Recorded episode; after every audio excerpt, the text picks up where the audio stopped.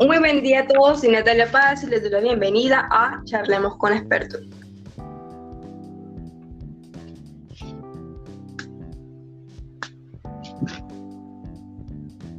En este primer episodio estaremos contextualizándonos un poco sobre el modelo atencional de Posner y Peters. Aunque bueno, no crean que voy a estar solo hablando para aburrirlos. He traído a una invitada especial, la cual tiene mucho conocimiento del tema. Démosle la bienvenida a Juliano Kendo.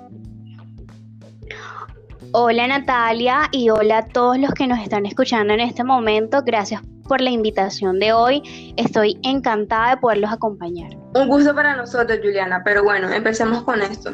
Antes de explicarles de qué trata este modelo atencional, les hablaré un poco sobre lo que es la atención.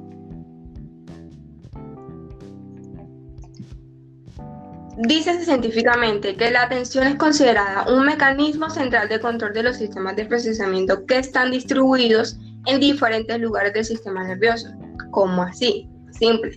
Este es la capacidad de seleccionar, inhibir y monitorizar los eventos que suceden tanto en nuestro alrededor como dentro de nuestra mente. Esta capacidad es muy fundamental para poder dirigir nuestros pensamientos, emociones y conductas de manera que podamos lograr nuestros objetivos.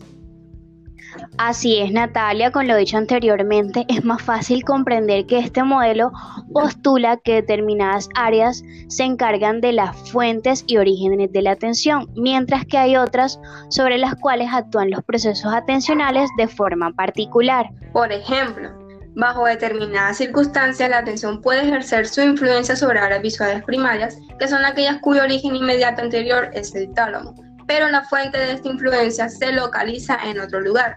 Esta concepción de la atención da la habilidad para influir en todas las áreas del cerebro.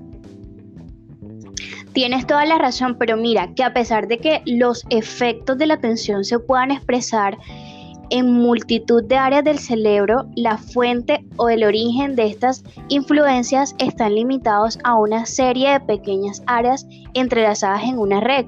Además, de que las fuentes de atención pueden dividirse entre sistemas anatómicos y funcionales independientes y diferenciados, como lo es la orientación, la alerta y el control ejecutivo. A su vez, están divididos en varios procesos.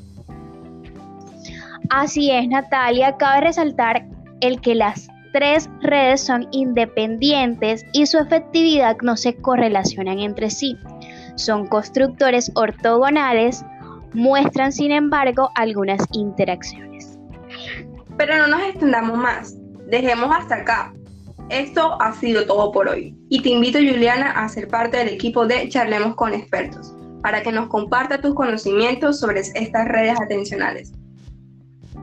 Por supuesto que sí, Natalia. Nos vemos en un próximo episodio. Feliz resto de día a todos.